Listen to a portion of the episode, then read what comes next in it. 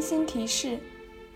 在本期节目中，我们主要讨论了本届戛纳电影节上的两部韩国电影《分手的决心》和《前客》。为了让听众朋友们更好地了解到朴赞玉的浪漫和市之愈合的温柔，我们保留了对两部电影中一些细节的讨论。介意这种程度的剧透的听众朋友们，欢迎观片后再来收听本期节目。同时，我们也相信，好的电影不惧怕语言对其故事的复述。听了本期节目的听众，相信在未来观影时，一定能更好地体会到两位导演构筑的影像世界的魅力。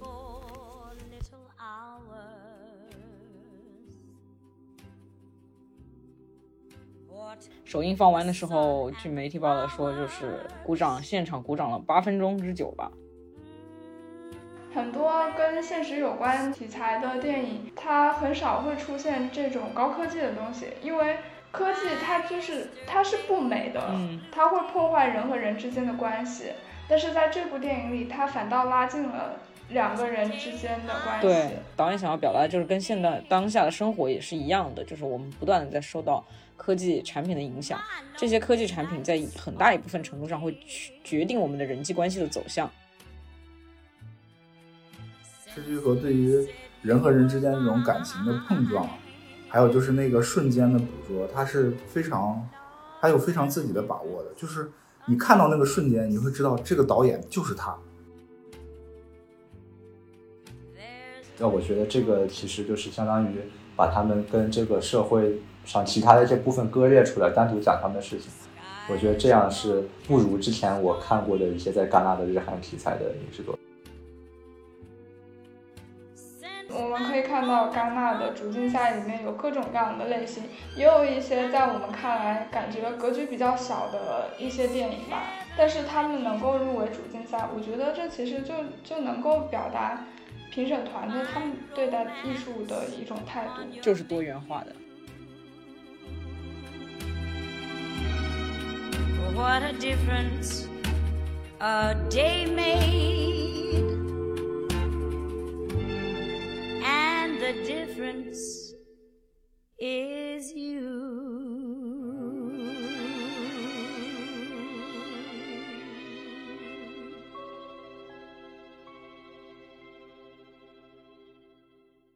众朋友们，大家好，欢迎收听奈观影播客，我是奈观影的编辑小明。今天这期节目呢，我们邀请了三位同在奈观影的长评作者，来跟我们一起聊一聊第七十五届戛纳国际电影节中的两部备受关注的日韩电影。先请三位给听众朋友们打个招呼吧，要不鹿晗你先来，女士优先。好，好，好。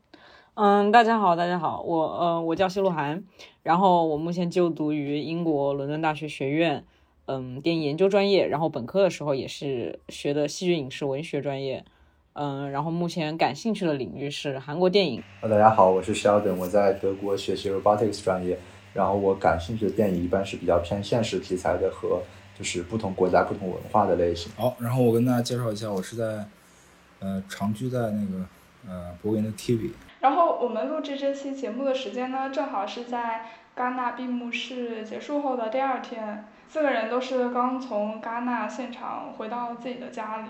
然后是一个非常非常劳累，但是还是就还没有完全从电影节那种氛围当中脱离出来的一种状态。我现在还在尼斯。然后今天这期节目，我们主要是还是想来聊一聊朴赞玉的《分手的决心》。还有就是失之愈合的前客，这两部电影在外媒的场刊的评分其实是特别两极化的。分手的决心是获得了最高的评分，三点二分。今年好像分数普遍都不是很高。失之愈合的前客是一点九分，虽然不是最低的，但反正也是倒数第二了。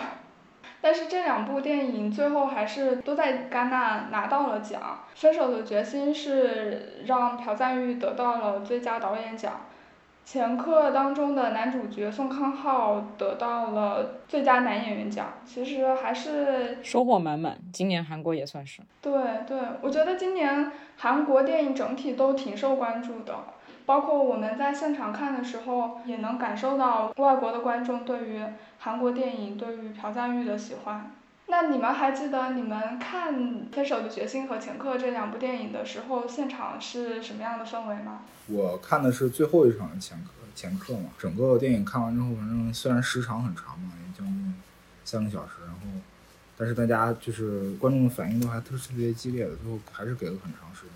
而且提一句啊，就是那个听到最后是做的很满。我看《分手的决心》的时候是第二场，因为首映其实很多媒体都已经有报道了。首映放完的时候，据媒体报道说，就是鼓掌，现场鼓掌了八分钟之久吧。然后，然后，但是第二场的时候，我也坐的比较靠前面。嗯，多亏了 Zavia 帮忙抢票，坐的是靠前的舞台下面的那个座位，所以大家都还给予的反应都还蛮激烈的，就是一样的还是鼓掌，然后前几排的大家也没有说呃提前走啊或者什么的，都会把这个电影看完整。我记得因为朴赞玉很喜欢在他的电影里面体现他一点的幽默感，所以其实整个现场氛围还是欢笑连连的，大家有时候会经常笑，看看《分手的决心》的时候。哦，对。这个我也有印象，因为《分手的决心》是我为数不多就完全没有睡觉的 电影。在戛纳每天的行程很满嘛，然后大家都是特别疲惫的状态，很多电影我就是中间会没有没有办法，就是会睡过去。但是《分手决心》这个剧情就很吸引我，然后《前课》的话，我真的看到后半段我已经完全睡着了，所以我都不知道。他后面讲了些什么？对，因为我和小明看的那个前客那一场，就是在一个比较闷的厅，然后也是比较深夜的场次，所以我们看完以后都比较困，然后整个影院里边大家的状态好像也都是，就是比较沉闷。我觉得睡着的问题，我自己我我自己我自己体会是，如果你要是一天把自己的行程排得特别满，你是一定会睡着的，因为观看是一种关注，然后你就需要把精神力放在上面。然后，如果是特别排后，就是你像这个一天的电影，然后如果有电影排在你的后面，你永远都会觉得第一部比较完美，就是因为其实电影的质量也许是一样的，但不过你你在第一部电影上投入投入过很多注意力，所以有的时候睡觉可能跟电影的质量没太多关系。其实这点我承认，就包括你看媒体打分的话，一定跟他们观影顺序还有他们当天的状态是有关系的。但是前课这个真的是它太平淡了，导致我就已经丧失那种观看的兴趣了。因为有其他场，比如说我在看 E.O. 的时候，就是驴叫那部电影，我也很困，但是我真的很喜欢它，所以我一直在想尽各种办法让我自己不要睡着。那你的状态跟我看前课的时候是一样的，所以你在前课的你在前课的时候就没有控制自己。那可能这个就是个人喜好问题，真的是个人喜好问题了。本来看电影就是很主观的一件事情嘛。嗯。然后我记得看《分手的决心》，其实也是深夜场，跟我们是看的跟前客同时间的一个场，而且是在同一个厅的，但是那个氛围就会比较好一点。我能感觉得到，就是大家挺喜欢这部电影，而且在结束了之后会有很多人。欢呼鼓掌。我觉得我有一种感觉啊，是不是所有在乌米尔厅放的这个电影都会受到极大的关注？因为那乌米尔厅真的是巨大，它不像是一个影院，它像是一个剧院。我觉得导演跟演员在里面都是会非常享受的，因为他们受到所有观众的瞩目，会获得在最后的时候，它有一个最高光的时刻，会会像是那种我们在古典时代就是崇拜偶像一样的这种这种欢呼。但是除去了乌米尔厅，你回到那些小影院里的时候，你。你才是一个观众啊，你才是观众自己，而不是说你要去膜拜一个偶像这样。所以我觉得，也许在无名尔厅放映的那些电影，就是首映的那些电影，那些反应有的时候也不见得是真实的，有有点夸张是吧？但是我刚刚说的这两部不是在我们不是在卢米埃尔厅看的，我们就是在一个小剧场，我也去了首映场。但我也有听说，他们有一些首映的电影最后不好，就是不好就是不好，就是好好像是有一部是杏仁剧院嘛还是什么，就是大家反应真的很很冷淡。可惜那电影我没看上杏仁剧院。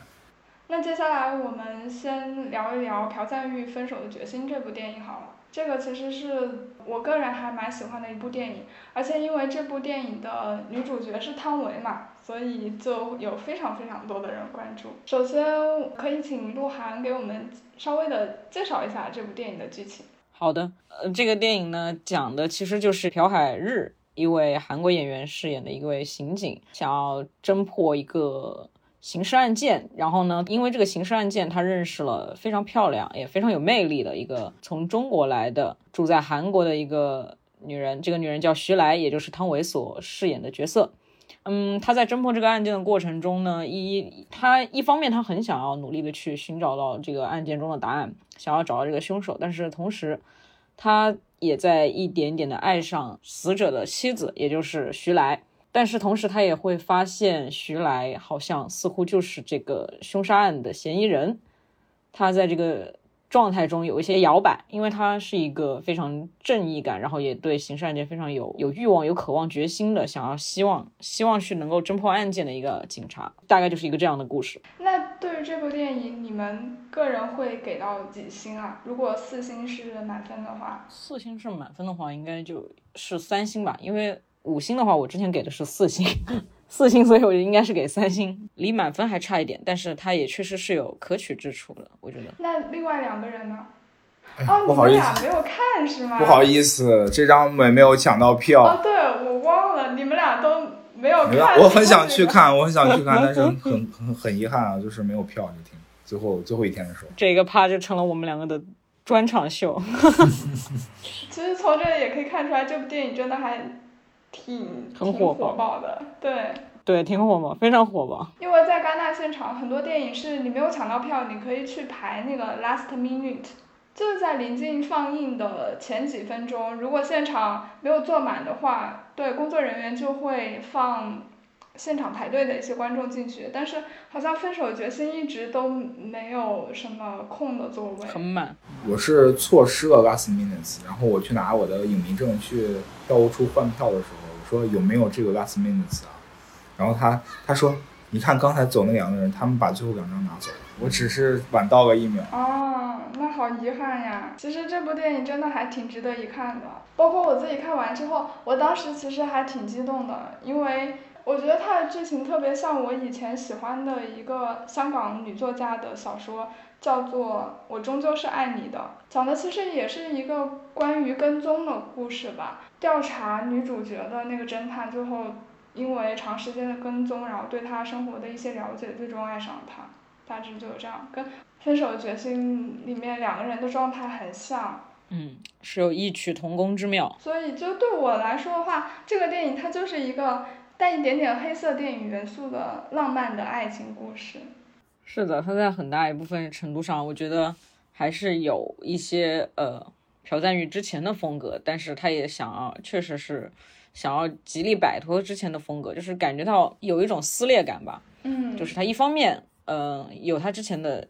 味道，但是一方面他又。还是不想要走原来的老路，就是大家对他的国内印象更深的那些复仇三部曲的这样的一个印象。这个片子里面，就大家可能目前媒体也已经了解到的，就是这一部电影是没有什么裸露的激情戏，也没有什么呃没有情色元素，也没有大家所期待的很多的暴力或者血腥。所以很多人都会觉得这部电影。跟他以前的风格不一样，因为大家对他的印象就是很激烈、很极端，还有一种暴力美学在里面。但是他这部电影真的非常的、非常的小清新，我只能说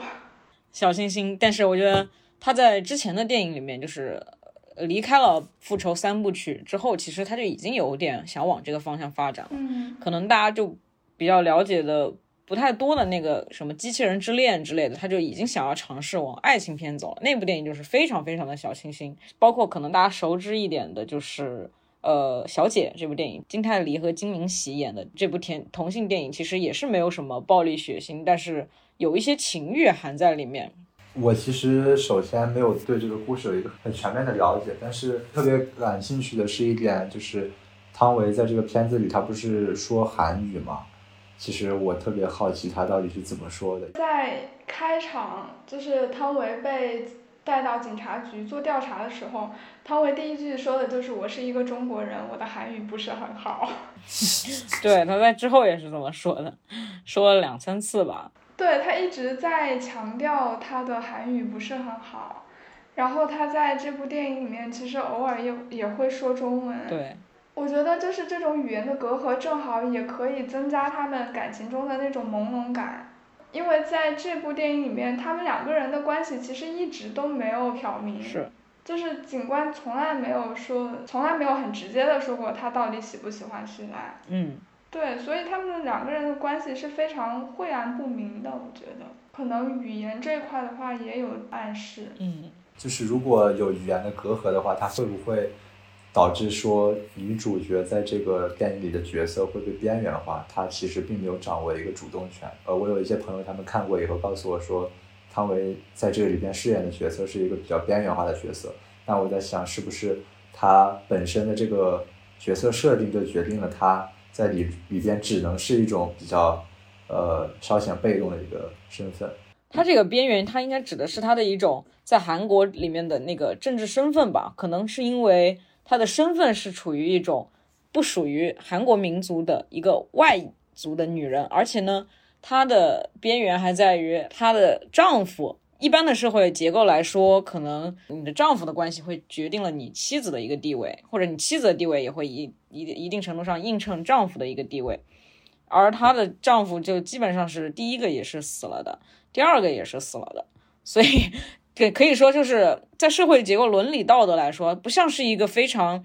哎，感觉好像是一个不祥的一种象征吧？可能大家都会觉得他，或者是说是带有一种克夫啊或者之类的这种寡妇的一个形象，觉得他是处于一个边缘化的状态。呃，再加上他又是一个呃外国人来到韩国，然后语言又不通，所以可能这样觉得他会边缘化。呃，很多人没有办法理解他，因为这是一个不一样的文化。环境和社会的一个环境，对于他来说是很多东西都是陌生的。但是实际上，呃，我觉得在这个朴海日饰演的这个刑警看来，他并不是一个边缘化的角色，相反，他是在一直在积极调动着朴海日的所有的情绪的。就相当于朴海日因为先喜欢上了这个女主，所以基本上这个女主的一颦一蹙、一举一动都可以牵动着朴海日所饰演的这个刑警的心。可能在不同的状态下、角度下来看，他是。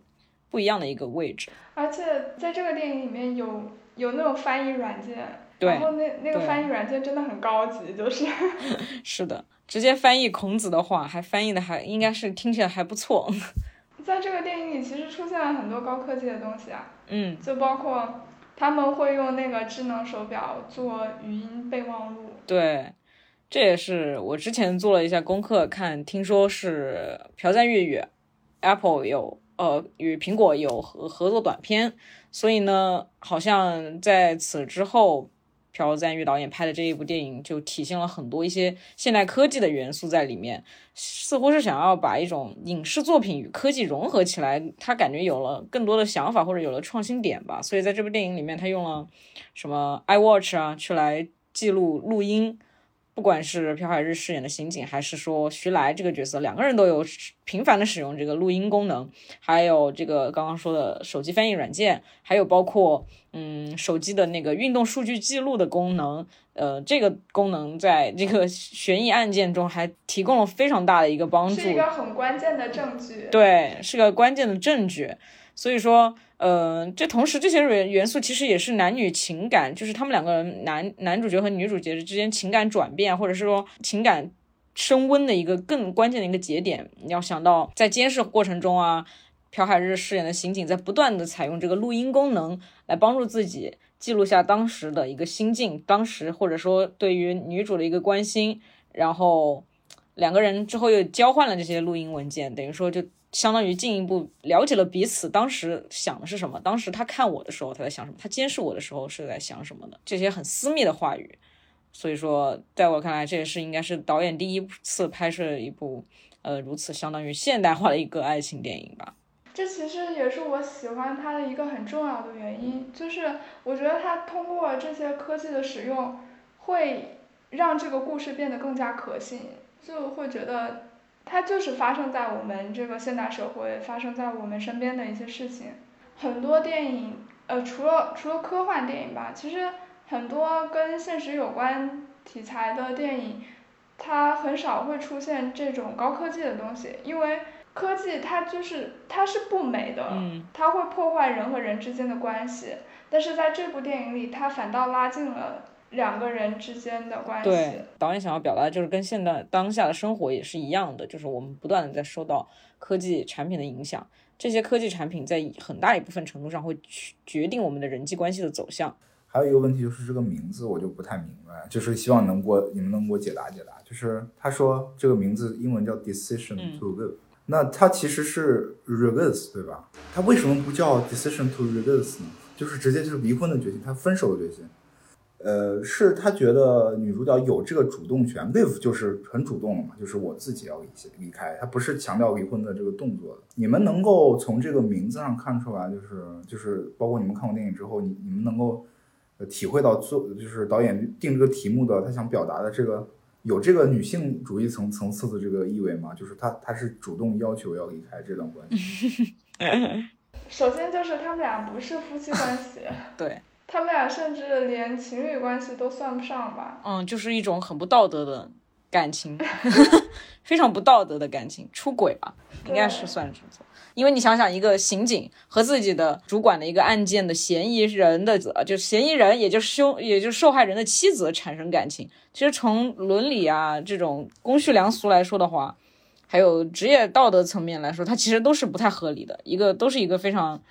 嗯，等于说是不受到认可的一种感情吧，可能跟朴赞玉之前关注的爱情也是这样子，包括同性恋啊什么之类的。而且那个警官他自己本身是有家庭对的，对对，应该我觉得是没有什么女性层面上没有的原因，还有一个我觉得是，其实男男主角在里面也有体现决定的一些因素，就是这个决分手的决心，就是好像不只是 decision to leave。其实，如果分手的决心的话，讲的是感情层面，decision to leave 可以是离开，也可以是说离开这个人，也可以说是离开这个世界。从这个层层面上讲讲的话，其实男女主都有做过这样的决定，就是离开的决定，不管是说离开这个人，还是说离开这个世界，他们都有采取主动权，所以应该不太算是女性角。听你们讲，这真是一部好电影，可惜我错过了。过几天就能看到。以后如果有有渠道可以看的话，你们一定要去看一下。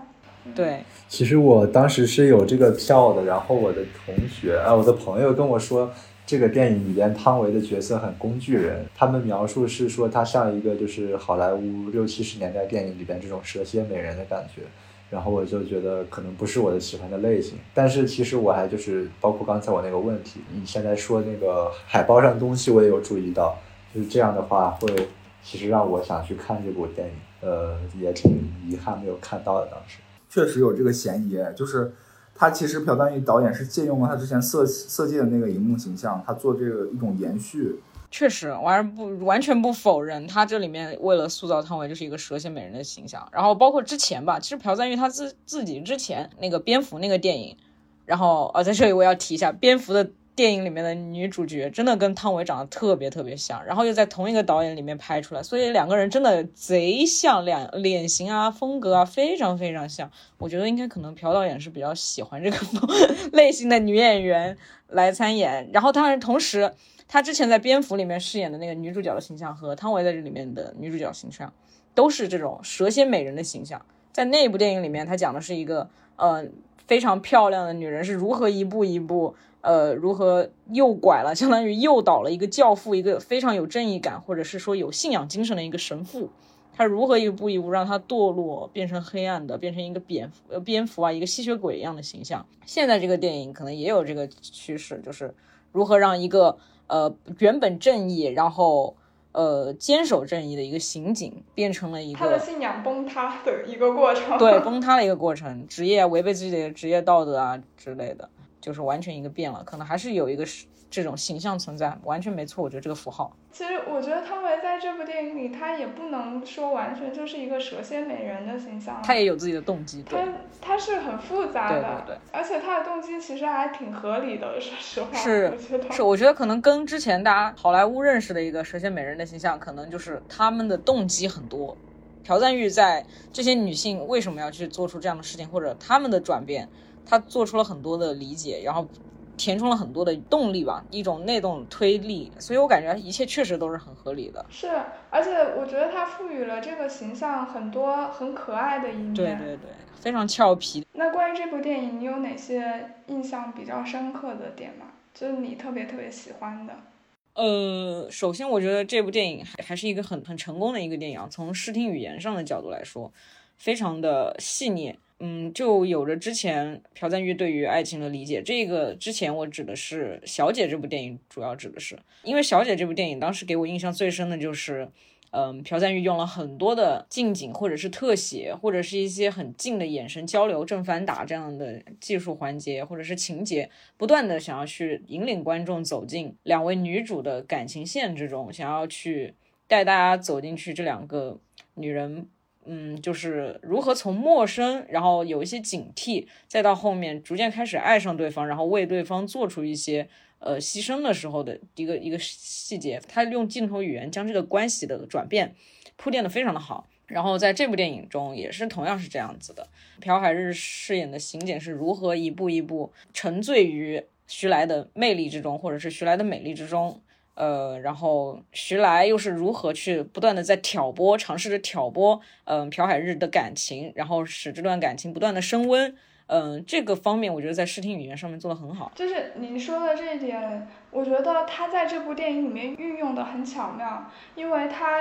里面有涉及到关于审讯的一些场景，然后还有警察调查徐来的一些，比如说监视的镜头。其实这些镜头能够很好的去展现一些细节，所以我就是一开始我就注意到，他也拍摄了徐来很多的特写，去展示他的微表情，还有他的一些小动作。对对对，就包括审讯中，其实当时很巧妙一点，就是审讯大家印象中审讯的环节，呃，警察和嫌疑人之间肯定是一个很剑拔弩张的关系，就算不是剑拔弩张，或者嫌疑人是试图想要拒绝回答一切问题，或者是。呈现出一种敌意的状态的，但是在这部电影里面，他们两个人的审讯环节更像是两个夫妻仿佛在过日子一般。然后，尤其是呃两个人在审讯结束了之后，在审讯室里面吃午饭，用午饭收拾那个餐桌，两个人真的非常像 像一对就是过日子的小两口一样，配合的非常有默契。所以当时我还觉得这是一个非常有趣的点，就可以体现出两个人的关系其实已经不太一般了。那刑警已经对。这个嫌疑人呈现出了不一样的异样的感觉了。呃，就是朴赞玉，他真的很会拍那种暧昧当中的一些男女的小心思、小细节。对对对。这点其实也很戳我。对对对。哦，我记得那个朴海日他去到汤唯的家里嘛，然后看到他家里有用黑色羽毛做的书签，还有他。家里的那个酒柜放的酒，后来这些书签还有酒都出现了在了他自己的家里，应该就是他看到汤唯用这些东西，后来他自己也去买了。对，有一种模仿的感觉，好像就是呃，暗恋的人会想要主动的去模仿被暗恋的人，想要去尝试体验这种感觉，确实演绎出一种很情窦初开的感觉了。还有，其实包括他们相似的环节，还有一个就是，呃，朴海日尝试着要去跟踪徐来，在他们两个都互相开车，朴赞玉导演尝试着说把这个环节，两个人都在车上跟踪的环节，想要体现出那种采用了一种相似蒙太奇的方式吧，两个人同时，哎，你也拐个弯，我也拐个弯。然后你也打转向灯，我也打转向灯。然后你在车上什么操作，看着哪里，我也看着哪里。这可能平常来看的话，可能这并不是有什么东西，但是他刻意把它剪在一起。导演也是为了想要重重塑一下，仿佛两个人的关系。因此变得亲近，或者两个人的感情线也会因此因这些相似啊，或者说因这些重叠而产生一些感情的交叠。我们刚刚其实列了很多小细节嘛，来凸显男女主角他们这种暧昧的关系。从这也可以看出来，其实朴赞玉他就是想拍一个爱情片。然后我之前有看过外媒对他的一个采访，里面有采访到他的编剧，编剧就说在这个故事里面。嗯，谁是罪犯不是重要的问题，它悬疑的部分只是为了爱情来服务的。这个电影里面更有意义的问题就是那个人爱我吗？随着新的证据不断的出现，证明汤唯他可能是杀人犯，但是他们想要凸显的问题也并不是说这个人是不是真的有罪，而是说那个警官他有没有在想我，或者是说他。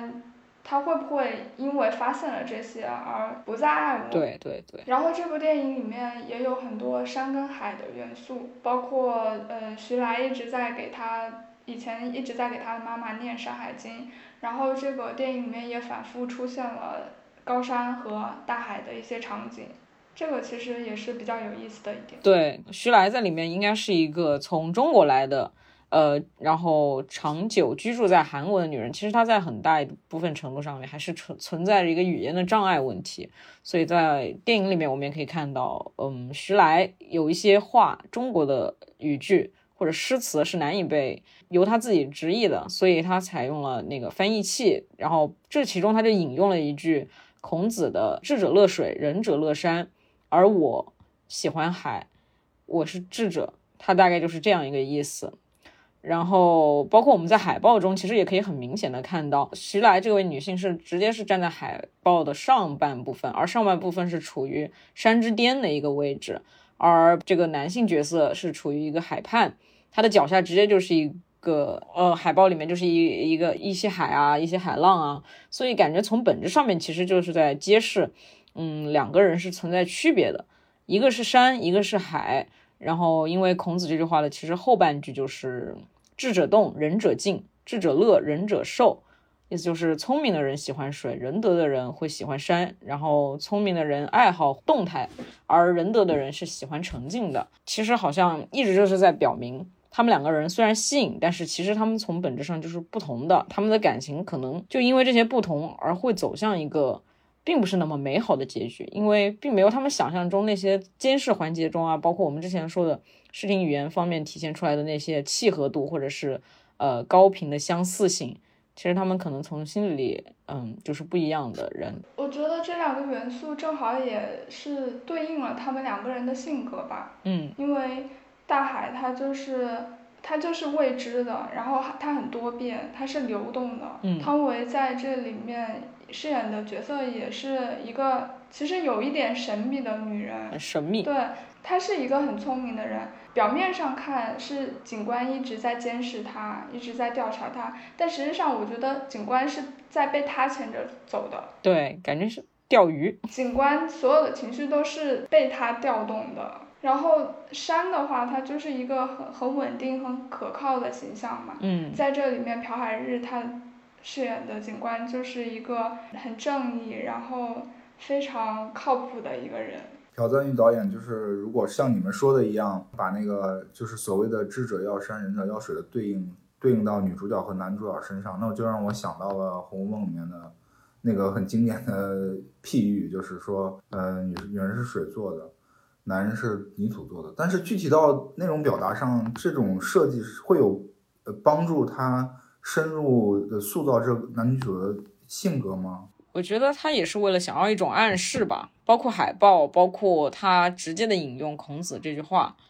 嗯，导演其实都是想把往观观众往那方面带。可能本来我们或许没有那么想，包括我也是看完之后，我再回去看哎海报的时候，我才发现哦，其实海报里面就已经给出了那些元素的暗示，台词也给了这些暗示，包括后来我才想起来啊，男女主的性格在方面可能确实处于一个。嗯，徐来比较呃比较神秘的一个状态，徐来比较和和朴海日为什么离开分手的原因啊，可能只是为了揭示两个人就是存在本质上的区别的。它这个跟《红楼梦》里面说女人是水做的还不太一样，《红楼梦》里面说这句话，它其实是想表达女性是很清澈的，但是男人是污浊的。哦，对的，那确实是不太一样。对，所以我觉得这两个就说的不是不是同一件事情。我只是想到两种文化符号嘛，它要对应到上面，我就想它是不是要在上面做什么文章。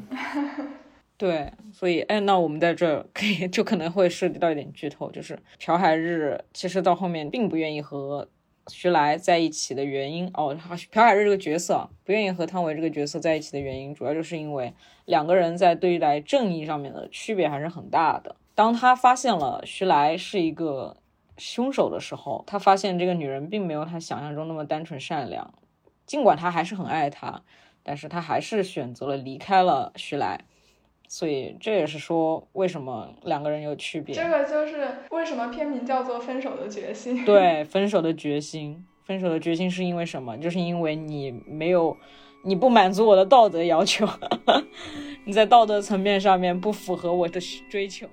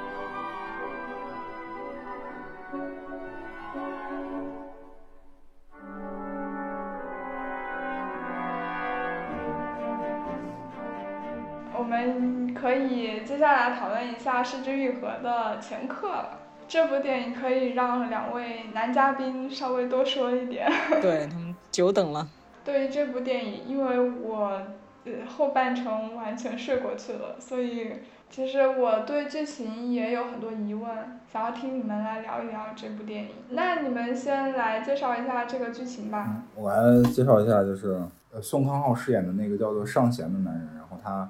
经营了一家洗衣店，但是因为他洗衣店的生意负债累累，然后但是他离婚之后还要企图继续抚养他的女儿。呃，但他有一个好兄弟呢，就是那个姜东元饰演的这个东珠。从电影的一开始，我们就可以知道他本身就是一个孤儿，就是出于一种就是他他自己的同情心吧，他就是为一个就是所谓的就是 baby box，就是这种婴儿暂存箱或者叫婴儿救济箱的机构工作，在一个雨非常大的夜晚，他就为了就是跟他这个兄弟嘛，宋康昊饰演的这个尚贤一起，想要通过售卖婴儿获得一些利益，然后他们就秘密的带走了其中一个男孩。然后第二天呢，就是他们没有想到这个年轻的就是母亲李智恩饰演的，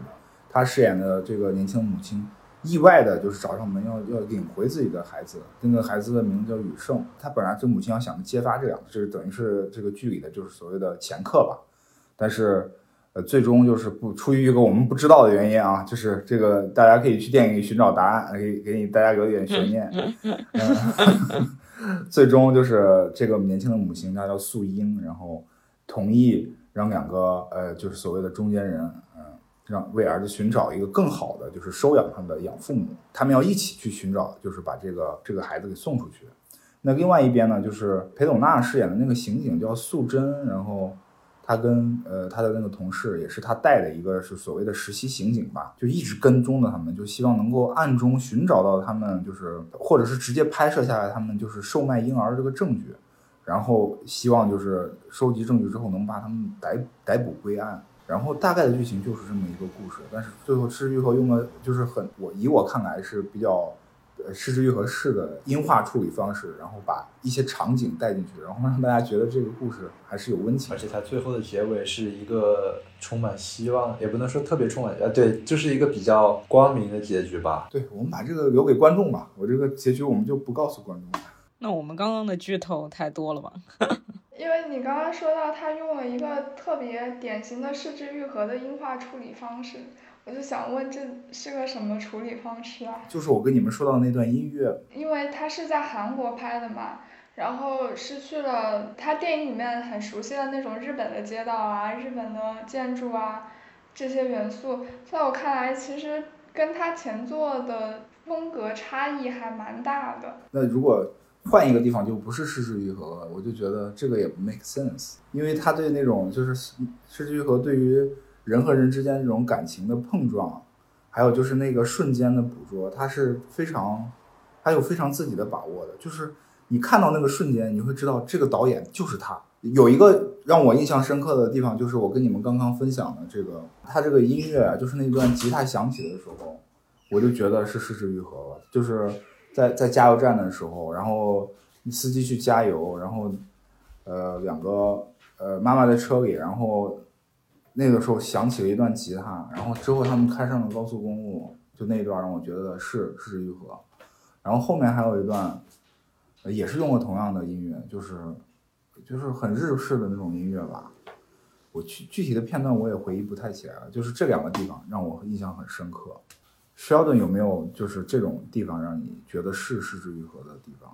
除了那些就是所谓的街景，让大家觉得都不是一部日本电影。我印象比较深的就是他们在床上谈话的这一，次，那也是我印象。然后对，还有他们在车里边洗车的那个时候，那个那个孩子的名字我忘记了，就是他把那个车窗摇下来，然后他们整个人全都是呃洗车的那个水都呲进来以后，啊，就是感觉是一个他们从那个洗车房出来，然后整个车是被洗干净的，然后他们里边是湿的，就是这种，就是感觉一个很透彻、很清澈的一种感觉。就是就感觉那个片段就是展现了一种仿佛就很有凝聚力的感觉，大家一起经历了什么，然后同时他们一群人也并不会因此而责怪那个小孩在洗车的时候自动洗车机器里面把车窗摇下来，而只是很享受这个环节，很享受大家互相胡闹啊，大家一起玩啊这样子的一个氛围感。就是在陌生之中，然后渐渐变得亲密的过程，是他常会描绘描述的这种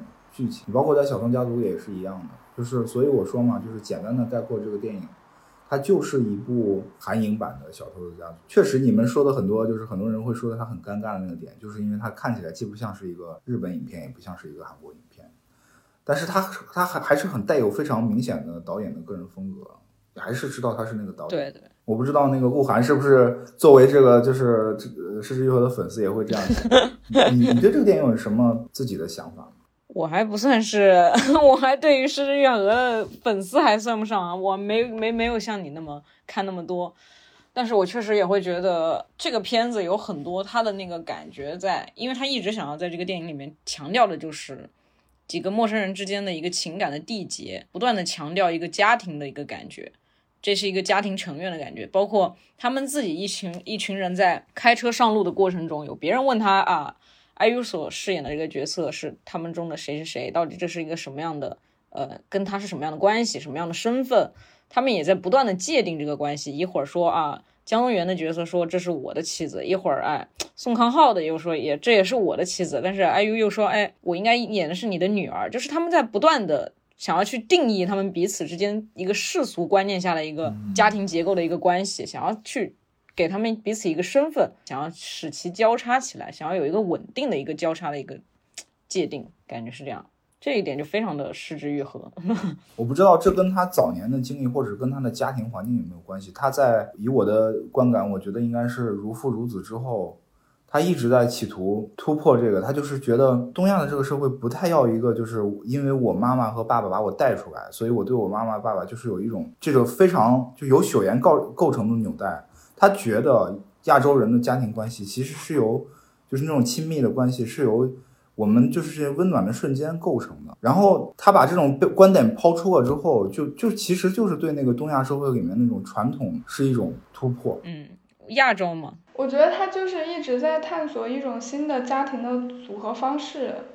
就这种家庭是嗯不受血缘限制的，而是由一些其他的东西把人连接起来的。这个就是他一直在探索的母题，他在他后期的作品里面一直在重复这个嗯东西。对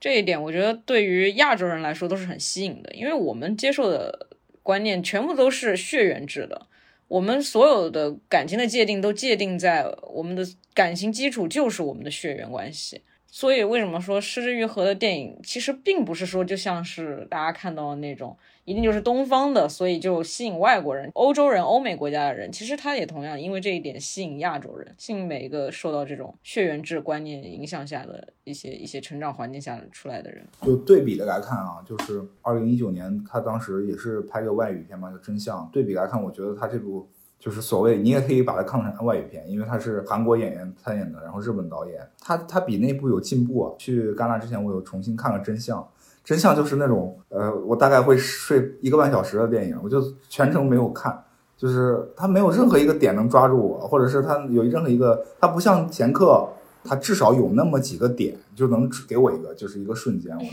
我能 get 到你。但我个人猜想，就是之前那个乌涵也跟我说，刚才也跟我们分享过，就是说这个电影的制作公司就是宋康昊的那个呃老板嘛，就是有没有可能是 CJ 娱乐？对，有没有可能是失之玉和接到了一部命题作文，他不得不做这个，就是具体上来套歉。其实也不排除这种可能啊。有可能，毕竟 CJ 娱乐现在是做的越来越好了，然后影响力越来越大。他他 CJ 娱乐当时也就是寄生虫的这个发行公司，所以他们其实这个公司还是蛮注重一个国际效益的影响，想一直想要把这个韩流啊，还有韩国电影想要国际化。所以其实这个在我看来，也就是一种变相的合拍吧。像之前大家也会有了解到中韩之间的合拍，其实很大一部分程度上也是这个 CJ 娱乐推动的。像之前大家应该有听说过鹿晗啊，那个鹿晗演的那个那个重返二十岁是中国版本的，但是这个剧本同时也在韩国是有一个电影的，名字应该是叫做《奇怪的他》。对，就是他们会有这种剧本翻拍。就同一个剧本找不同国家的不同导演，这个应该也算是一个合拍片，只不过说是整个就是导演。哎，所以这么说，或许未来还会有日本版的《前科》哦，说不定之后导演又要再翻拍一下自己的作品。我很期待石之予和拍一个中国版的《前科》，就是那种拐卖儿童的。这倒我觉得，我觉得，我觉得会非常会比他拍这个韩国版的《前科》有意思多了。我觉得可能最后 在中国没有办法上映吧。这是能说的吗？这是能说的吧？好像不太能。那肖的，你有什么想法吗？这部电影它就没有特别戳中我的地方，就是它，你像之前他拍的作品比较平淡，像《步履不停》还有《比海更深》这样的，就是他们不同的方式都是在表现这种家庭的这种，他们在这种平静当中是有一些是很让人容容易理解的冲突的，但是在这个前客里边，他的这些冲突，我觉得就是营造的是有一些刻意的，然后这个刻意的最后他的这个收尾方式也是有，也是更刻意的。也可能是他导演在一个不熟悉的国家去拍这部电影，他有一些，呃，没有办法，就是用他日本人的一个思维去演绎一个日本的生活，而是选在一个，呃，韩国的这个社会文化里边去拍一个这种。呃，可能日本社会不太会存在的现象。其实这个也涉及到一个问题，就是当一个导演他跳出他自己熟悉的环境，去别的国家拍摄电影的时候，好像总是会遇到一点水土不服的问题。刚刚 Kiwi 他不是讲到《失之愈合》的真相是在法国拍的嘛？然后当时那个电影我我看了，我也跟我朋友讨论过，为什么？那部电影总感觉有些奇怪，后来我们觉得是因为失之愈合他拍摄的人物对话的那种模式还是东亚人聊天的方式，它其实并不适合西方的或者是欧洲的人说话的那种节奏啊、状态啊，其实都不一样。所以为什么 Kiwi 你觉得前客稍微有点进步，是因为他可能又回到了东亚这个环境里面。虽然跟日本有一点差异，但是总体来说，这两个地方的人他们的思维模式，他们对人讲话的方式还是比较类似的。是的，是的，就是这个可以借用文化研究里一个常常常说的理论，就是所谓的高语境和低语境嘛。这个理论也会被应用到，就是就是说研究一些商业传达上的这个，这就是电影它作为一种文化表达。更多的，它运用到的是我们所谓就是我们用的表表意语言下面冰山以下的部分，很多的是我们不知道的所谓的隐藏的信息，就是包括我们在编剧在构建人物对话的时候，他用用到的一些我们规划里会产生碰撞的部分。导演在离开了他本土文化之后，他很难在一个陌生的语境里、那个文化里去创造创造一种惊喜，或者是他给给我们一个非常圆润的然后成功的冲突。你说的这个点其实很重要，在我们研究城市电影的时候，有一个概念就是说跟现实的索引性，或者说电影它其实也是呃很多时候它是对人的一种心理暗示，它捕捉一些现实的元素，把这些投射到观众他自己现实生活的经历上面，是这些东西让你能够进入那个电影虚构的世界。能够去相信导演讲的故事，所以我觉得文化背景它其实是作为观众的一个前提，让你能够去读懂这个电影的。但是如果你你去拍摄一个你不熟悉的文化场所，那这个暗示它就失灵了。但我觉得就是在就是家庭的题材上面，东亚、中日韩三国是不是我们特别可以有共同语言？因为韩国它受儒家影响的呃儒家思想的影响可能比日本还要深一些，然后日本的传统我们也是耳濡目染，然后中国的事情我们是更清楚。那我觉得其实这部电影的题材来说，其实是很很容易理解的，但是我觉得我很难去跟这个电影去真正的共情。我不知道你们是怎么想这个。我非常同意你说的这一点，因为在东亚文化圈之内，就是韩国、日本、中国，或者甚至菲律宾或者越南，他们人都能在这个这个母题上找到共鸣。但是我个人为什么对这件事情有共鸣，是因为我有这样的体验，就是说现在的中国社会，因因为很多原因，很多不幸的家庭，他们就是会因为某些原因变得分离，但是你会跟陌生人变得更亲亲近，这个就是我体验到了。呃，失之愈合说的那个羁绊，所以我会有共情嘛。但其实他不能有共情的原因，是因为可能你有一个非常圆满幸福的家庭，而我没有。我觉得这个电影让我感觉可能没有办法，有时候 get 到点的时候，就是在于失之愈合这个功课可能还是没有做够。就像可能呃，我没有看过真相，但是你们刚刚说的那些。嗯，比如说行为模式上面，他还采取的是一些日本人的方式去看待这些问题，或者是带着说非本本土人的本地人的这个这个观念去看待一些问题，而是一个外地人，说的是甚至是更远的一些东方视角来看待一些西方问题的时候，这必然会有一点水土不服。当时我看这个片子的时候，其实我感觉这个片子即便也是亚洲的，其实还是存在着水土不服的问题的。在我看他来，呃，看他的电影来说，我今天还。特意复盘了一下他的那个《无人知晓》和《小偷家族》吧，这两个片子，一个是最近的一个片子，一个是评分最高的一个片子。我感觉可能他对于日本环境的了解，对于那些故事的架构，他会把一些人物的动因啊、动机，最后落实到一些现实的元素上面，比如说一些社会真实的情况啊，比如说福利政策不公平啊，或者是说资源分配不公平啊，这些。呃，日本真实社会中中的一些情况，因为这是他本来就是他自己的国家，所以他更了解，而这些动因就显得更加的充沛，而且也非常丰富。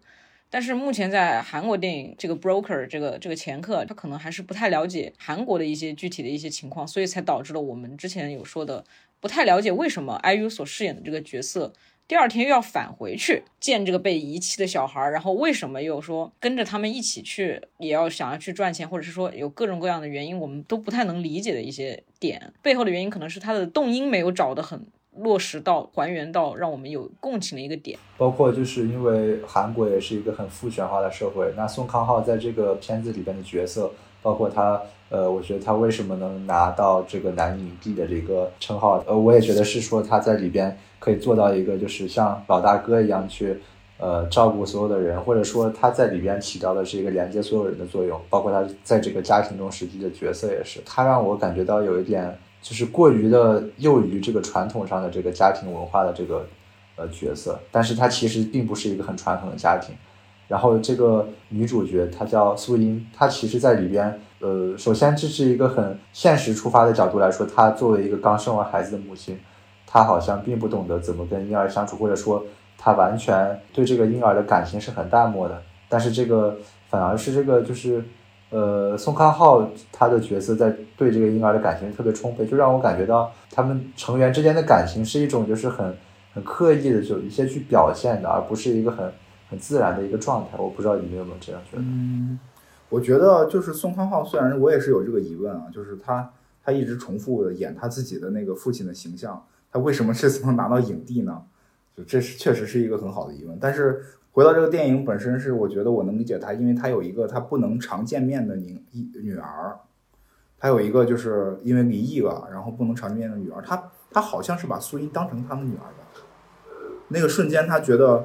他从来没有就是在他女儿成长的路上帮助过，然后。这个时候，他他他也许想到自己女儿以后的人生会遇到这样的问题，然后未婚先孕或者是怎么样，他要去拯救她，他要帮忙。就这这个角度上，我能理解他这个动机。包括就是姜栋元演的那个角色，就就他其实有点多余吧？他为那他为什么要一直在这个家庭里呢？他是因为自己曾经被遗弃了，他如今不想看到另外一个婴儿重演自己的悲剧。如果他他一直在这里，他其实可以不在。呃，我有一个疑问，就是你说张栋元他演的那个角色是因为自己被遗弃过，所以他不希望别的婴儿再被遗弃，那他为什么想把那个小孩给卖掉啊？他，我感觉他从道德层面还是谴责这种行为，但是由于现实因素，他还是要考虑到自己的一个生活问题。他他当然会很唾弃那些抛弃小孩的母亲啊、父母啊，尤其是他们还会留下一个纸条，他说明明就知道百分之九十说这样的概率，这些留下纸条说要回来的父母是绝对不可能再回来的，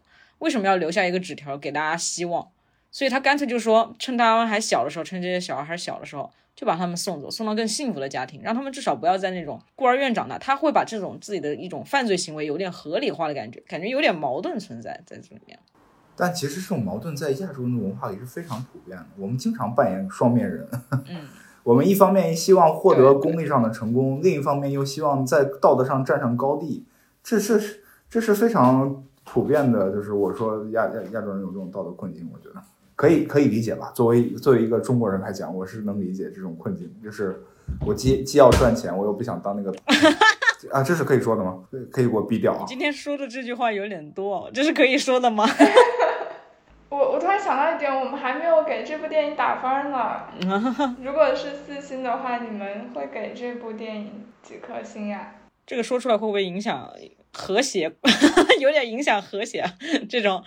就反正大家看到的场场刊，我们我觉得我们你们先，你们先看你们表情都有点为难，我就知道这个分数不会高了。我的态度跟跟国际场刊其实是一个态度的哈，国际场刊也挺低的，然后我给的分也没有特别高。那你们觉得跟过去几年入围戛纳的一些日韩电影相比，今年这两部作品有有进步吗？还是说？不如之前的。个人觉得，就是今年的金棕榈其实是没有任何勇气的，就是，呃，像这种就是玉和八次入入过的戛纳，然后他还六次入过主竞赛，这种导演还不停的放在主竞赛里，包括说《未来罪行》的那个柯南堡，他都已经做过评委会的主席了，他还该参加主竞赛。我不知道今年的就是选评委员会为什么要做出这样的安排，就是让原来的，你说我要保证今年不失败吗？或者说今年的主竞赛单元，主竞赛单元今年的选片，我个人看来是没有什么勇气的。然后咱咱们再说回到，就是今年参赛参赛的日韩电影，就是它肯定是没有《寄生虫》那么刺激。但因为我没看过《分手的决心》，我就私人我就觉得，反正是在我心看到看过的日韩电影里，比较让我印象深刻的就是《浦甘七十五》，那个就是很日本的电影，那个话题还还是一个就是。亚洲、欧洲都会关注的，就是养老的话题，就是他探讨一种未来的可能性。我甚至想象，就是像《未来罪行》和《布兰七十五》这个电影，是不会催生一种新的呃电影类型，叫做未来电影？就是我们讨论一些在现有的技术条件架构不不变的情况下，任未来人类社会，比如说二零三五年，我们会怎么样面对一些问题？以及包括克兰伯他是讨论我们呃就是性癖啊，也许是这种问题，然后。不看七十五是考考虑我们的养老话题。相比说，就是 Broker 这种电影，我就觉得皮看七十五更应该主进主竞赛。你就懂我，我就说的委婉一点，就是我觉得它不如，肯定是不如一九这那部寄生虫。我的感觉是因为老实讲，我也没有多喜欢寄生虫，而且我甚至在看。分手决心的时候，我还想到了这部电影，因为我觉得他们俩的节奏还有一些冷幽默很相似。嗯，我也在想，可能最近几年韩国的电影都这样，它也没有什么退步。你要说进步吧，可能也不是那么明显吧。但是对于失之愈合的话，肯定是不如他的前作的。单从就是影像、视听、影像这一块来说的话，我觉得就不如他的前作那么吸引人。你们两个觉得呢？我可能觉得理解的《寄生虫》啊，因为在我心里面，《寄生虫》这个电影我还是很喜欢的。我觉得它能拿奖是还是一个有有有蛮大的优势的，不管是说在题材的选择上面，因为它这个题材的选择就相当于说涵盖了很多国家，等于说不是一个亚洲的问题。它那个阶级斗、阶级情况、阶级分化啊、贫富差距啊这些问题，不只是在韩国很明显，就基本上在很多国家，尤其是发达国家。这个是能戳中他们的共鸣的，所以我觉得他拿奖有点实至名归，题材实在是比较得宠。我不喜欢它的主要原因是因为我觉得它里面人物很扁平化，太符号化了。他那个电影其实很明显就是想要把阶级冲突摆在第一位，想要很明显的表现出这种很夸张的一种角度存在，但是。哎，毕竟我也感觉好像对韩国的一个真实情况没有那么了解。他们有说也有说这个是源自于一个很真实的一个情况。我觉得看那部电影很像在看漫画，但是它有很多符号化在那里面。我觉得它为什么有些人会很喜欢它，就是因为它基本上所有的元素都有一些对应的符号、对应的一些隐喻啊，或者是什么东西，会让大家觉得哇，看起来真的很爽。这个导演真的是在剧本上，或者是说在拍摄中。很精心的准备着这一切，所有的东西都能环环相扣扣上，都都是有用意的，就觉得好像没有真的没有多余的一个东西，没有一个多余的镜头，也没有一句多余的台词，每个东西都是很严整的。所以可能在我看来，相对于寄生虫的话，分手的决心啊，我只说分手的决心，应该是韩国电影方面的一个一个一个退步吧。可能在我看来会有点这个感觉。我知道这是两个不一样的导演，完全不一样的导演。嗯，包括韩国电影近几年拍的不是有僵尸题材嘛？还有他之前拍的这种什么汉江怪物啊、雪国列车这种东西，它都是一个基于一个社会现实，然后他去把这个相当于是拿一个放大镜去去认真的把这个地方去放大，然后哪怕它放大出来是一个戏剧的东西，它依然是基于一个现实就有的一种很很强烈的冲突，然后他是把这个东西展现出来。然后今年就是柏林电影节有一个相当于是市之愈合的弟子的一个作品吧，他是之愈和本人是监制，叫呃 My Small Land，他是讲一个在日本的库尔德难民的故事。在我们的印象中，日本它是一个很单一的一个民族，他不会接受一些外面来的一些难民啊或者什么。但是在日本，其实它有三五千的库尔德移呃难民，呃，在日本这个相对来说很传统的社会来说，这已经是一个很大的数字了。但是其实并没有人就是意识到，原来说哦，日本它。就是比如说，对于日本来说，我们自己也是有难民的，我们这边也是有其他多元的文化的。那这个时候，这样一部就是比较很真实的一个电影，我觉得它就是可以把这个这是社会上很小的一角，它去放大，然后它是带着一个很尊重他们情感的一个呃态度去放大。而且，呃，我觉得还有就是，比如说之前上一届戛纳的《驾驶我的车》，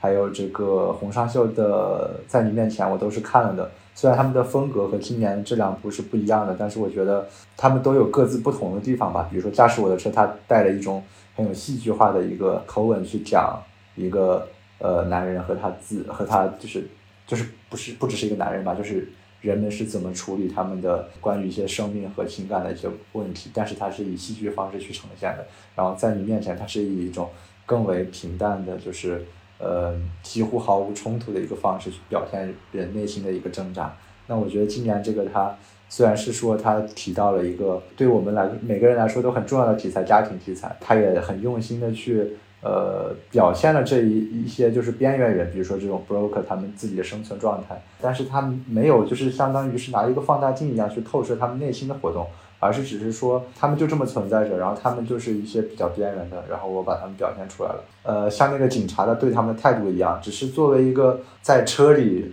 放监视器，或者说给他们身上装一个追踪器的一个，呃，这样远处旁观的一个态度去看他们，而没有说真正跟他们发生一些情感的互动。如果说在这个片子里边，这个警察代表的是一个政府的角色，那么。呃，这个政府的角色在其中当呃整个事事件当中是毫无作为的，就只是他在最后展现了一个比较美好的结局。那我觉得这个其实就是相当于把他们跟这个社会上其他的一些部分割裂出来，单独讲他们的事情。我觉得这样是不如之前我看过的一些在戛纳的日韩题材的影视作品。我想回应一下这个问题啊，就是因为我看了太多《失之愈合》电影，我觉得《失之愈合》的电影是他把日常生活当做一种美学。你不能把那个，就是你刚刚讲的这个，我觉得有点，有点就是把政治片的这种，他不要关切现实的，他就是要给你讲童话，最后那个结局非常理想化的，他就是要给你讲这个，他就是要不断重复他的那个母题，就是像那个呃《海街日记》，可能他是他是关注日本的家庭文化，比如说像呃《比海更深》，他就反思这种家庭里的所谓的羁绊，然后像这个《如父如子》，他就探讨这个血缘关系。他就是要复复印这个家庭的文化，就是他他甚至都已经变成，我觉得可以说是一种类型，它是种家庭文日本家庭文化电影。它这个结局的浪漫化，甚至就是有点不太现实，它就是给你一种期冀，他希望你能看到这个，他不想把这件事情搞得就是让大家获得一种悲情，像是悲情三角一样，就要讽刺，把对资本资本主义的讽刺给拉满。他不是这样的导演，他就是呃关注日常生活，然后希望能跟观众获得共情。在这一点上，他跟李安的早期是很像的，就是最经典的就是那个父亲三部曲吧，我们所谓的。你要想让他多刺激呢，不太行。就是玉和应该不会再干这样的事儿了。那这样就是，我觉得可能是不是还是因为它韩国和日本它的社会的呃结构，或者说现在社会现实有一些不同导致。我觉得就是日本它是可以描写这样一个比较美好的、比较一个温馨的、比较纯粹的，或者说很纯真的一个呃一个故事。但是在韩国，我觉得这样的东西可能会相对来说少一点。我不知道你们是不是这样觉得？我觉得你不能这样说，因为导演的艺术创作不应该是被现实社会所限制的，而是应该去打破它能够呈现这样的一种童话的氛围，跟社会跟日韩社会的差异没有关系，而是说在于他这个人他是怎么看待这个世界的，因为他是一个性格温和的人，所以他的作品会有这样的特质。我同意这种观点，是因为我就这么看施之玉和导演，就是更多的是我想通过导演本人来认识这个世界。我知道这种方法是非常导演作者问的，就是我我是希望能带上导演的那个滤镜，然后通过电影这种方式吧认识这个世界。导演给我的最后这种就是既残酷又又温暖又治愈的结果，就是如果说看电影是一件非常私人的事儿，那他给我的就是这种。反馈，但我不希望，我也不会觉得他是一个很很好的政治片导演，他也做不到。纪录片出身的导演，他更多的可能就是关注，呃，人的细节生活。我记得是，呃，零九年的《空气人形》嘛，他尝试过，尝试过，就是说他关注一个孤独的客体，从这个孤独的客体发散来去，甚至去关照一些社会问题。但是他后来再没有做过这样的尝试了，他都更多的去复现他这种。家庭的母题，然后去探讨家庭生活里关系的不同侧面。然后这次他就是给大家讲了一个温，最后温情的，但是有些不那么合理的这种童话故事。但是他还是希望他那个积极的人格吧，我觉得。导演作者论，我觉得应该是。是一个很重要的方面，但是我觉得有时候一个民族它的文化也可以体现出一群体导演之间的一个共鸣点，他们可能都会有一些呃不同的理解。我觉得可能比如说日本啊，可能如果说是日月和代表的这种日本导演偏温和一点的表达方式，或者是说这样的感觉的话，那韩国导演是肯定是偏激进的。而且他们是群体化都比较偏激进的，想要去批判这个社会的。就比如说我刚刚有说过，他那个李正宰这个演员的首部导演作品《狩猎》嘛，他就很明显的直接把这个矛头对准的是韩国的光州事件，就是这一个政治事件。这是他的首部作品，他就其实挺大胆的。如果这放在中国来说的话，这是一个很敏感的话题，这就是一个很大胆的行为。然然后。你看，现在目前中国的导演，主流的中中国导演，目前都是去拍什么片子？都拍的是一些主旋律的题材的电影啊。这其实也是一种想要去宣扬一个民族崛起啊，也是一个一个一个民族语境了。其实跟韩国这样子的，同样看朴赞玉啊之前的风格啊，或者是说奉俊昊之前的这些风格，其实都是有一个民族语境在里面。他们有时候是群体都愿意去那么猛烈的抨击自己的社会啊。还是一个可能政治语境啊、文化语境啊不太一样的东西。而且我觉得韩国电影它可能更关注一些宏大叙事，它拍摄电影是建立在宏观层面上去反映整个社会的问题的。但是日本电影他喜欢从小的个体的角度去入手，他们看待一个事件的角度就不一样。对。比如说失之愈合啊，也可能跟他早期受侯孝贤之类的导演的影响有关系。因为其实台湾新电影也是很明显的那种作者电影嘛，嗯，他们会在自己的电影里掺杂很多个人的经历、个人的情绪。市之愈合他本身是一个温和的人，他是一个很乐观，他对所有问题都很包容，都抱有一个美好的结局。这些东西肯定就自然而然的会反映在他的电影里面，但是你不能说他不关注社会问题，他这个人的性格限制了他去拍这样的题材。导演他们自己也有自己喜好，自己的题材的选择，自己表达方式的题选择。我想问一最后一个问题：为什么韩国电影拍这个政治讽刺剧拍这么激烈，就是他们为什么会有这种这种现象？他们的民族文化已经就已经深深的烙进去了。就比如说韩国，他们就是党同伐异的一个群体，我支持这个党派，你支持那个党派，我抨击你，你抨击我。所以为什么大家都说韩国的总统啊，历史上韩国总统很多都没有善终，就是因为其实。这个文化已经深入在心底里面，就是他们在不断的割裂。其实美国也有这个状况，就比如说我刚刚说到那个光州事件，我感觉他们从从从一个根源上来说，就是一个很不服、很不满足于现实社会状况的一个国家吧，一个群体吧。他们会要花很多的时间去跟这个事情拼命啊，甚至是要拍更多的作品，说你不让我拍，我更要拍。因为之前好像朴槿惠那个是下台之前吧。好像就说出了一个名单，一个艺术黑名单，其中也包括奉俊昊这几个导演，很多一些知名的导演、艺术界的人士全都上了黑名单。只要上了黑名单，他们韩国政府就会减少资金补助，减少政策政策扶持。这个黑名单他们本来一直都不承认存在，但是之后下台之后，不断的丑闻爆出来，朴槿惠的呃黑名单也爆出来了。所以他们之后为了感觉是在抨击这个事情，更多的导演啊，更多的演员都在为自己发声，就说一定要抨击啊，一定要抨击啊，然后我们一定要拍更多的作品啊，去证明啊，我们这个民主化的社会，我们民主化必须要永远归属于我们自己的民众，而不是说变成了这种政客的一些游戏啊、玩闹。所以他们他们其实有一种很阴暗的角度在去看待这个社会，包括他们的一些政治里面的丑闻，这是一个他们的民族情绪，非常的愤怒。还有一个就是大家可能都知道的。会调侃一下韩国总是处于一个嗯美国的一个殖民状态下的感觉，因为他们是以唯一一个作为一个怎么说作为一个明明有主权的国家，却却还有美军驻扎，或者说还要很多时常要听美国的话，在我们可能看来这种感觉。所以其实他们其实并不满足于这种状况，他们其实并不想做人家的这种阶下囚，或者是说被人家说这是被其他国家人说这是他的走狗啊，或者是说他们有愤怒。所以我刚才就说那个感觉，失之愈合他这样一个基调，在这样一个社会来说是有点就是让我感觉到违和的。我能明白你的思路啊，但是。我就觉得，就是艺术世界应该是多多少少跟现实世界应该割裂。他们可能已经没有办法做到割裂了，因为对于政治政治系统的这种了解，甚至我们在局作为局外人的话是没法深入具体的细节的。对于这种事情的态度，怎么能够轻易的做出呢？因为其实如果一旦做出啊，这是关于关系到很多人生死的一件事。那艺术需要表达的可能是某种愤怒，是和或者是这种情绪，但是。当情绪和愤怒发酵成一种话题的时候，这种话题会引起社会的骚动。如果它变成一种群体事件的时候，那对于政府来说，如果出做出了一些管理方式，是不是合适的呢？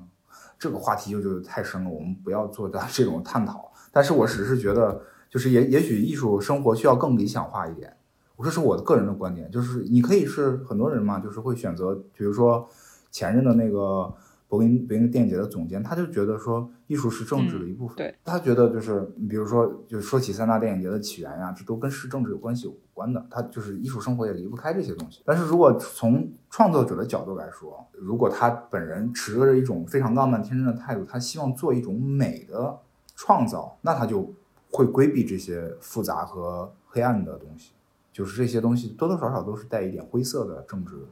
政治元素嘛。其实我觉得我的想法就挺简单的。现在大家确实都在讨论艺术的政治性什么的，但是在我看来，就是它其实就是一种表达的工具啊。它就是用来表达个人观点，或者是你想表达情绪，你想表达一种感受，这些都是可以的。你不应该给艺术赋予太多职责吧。所以我觉得有关注现实主义题材的电影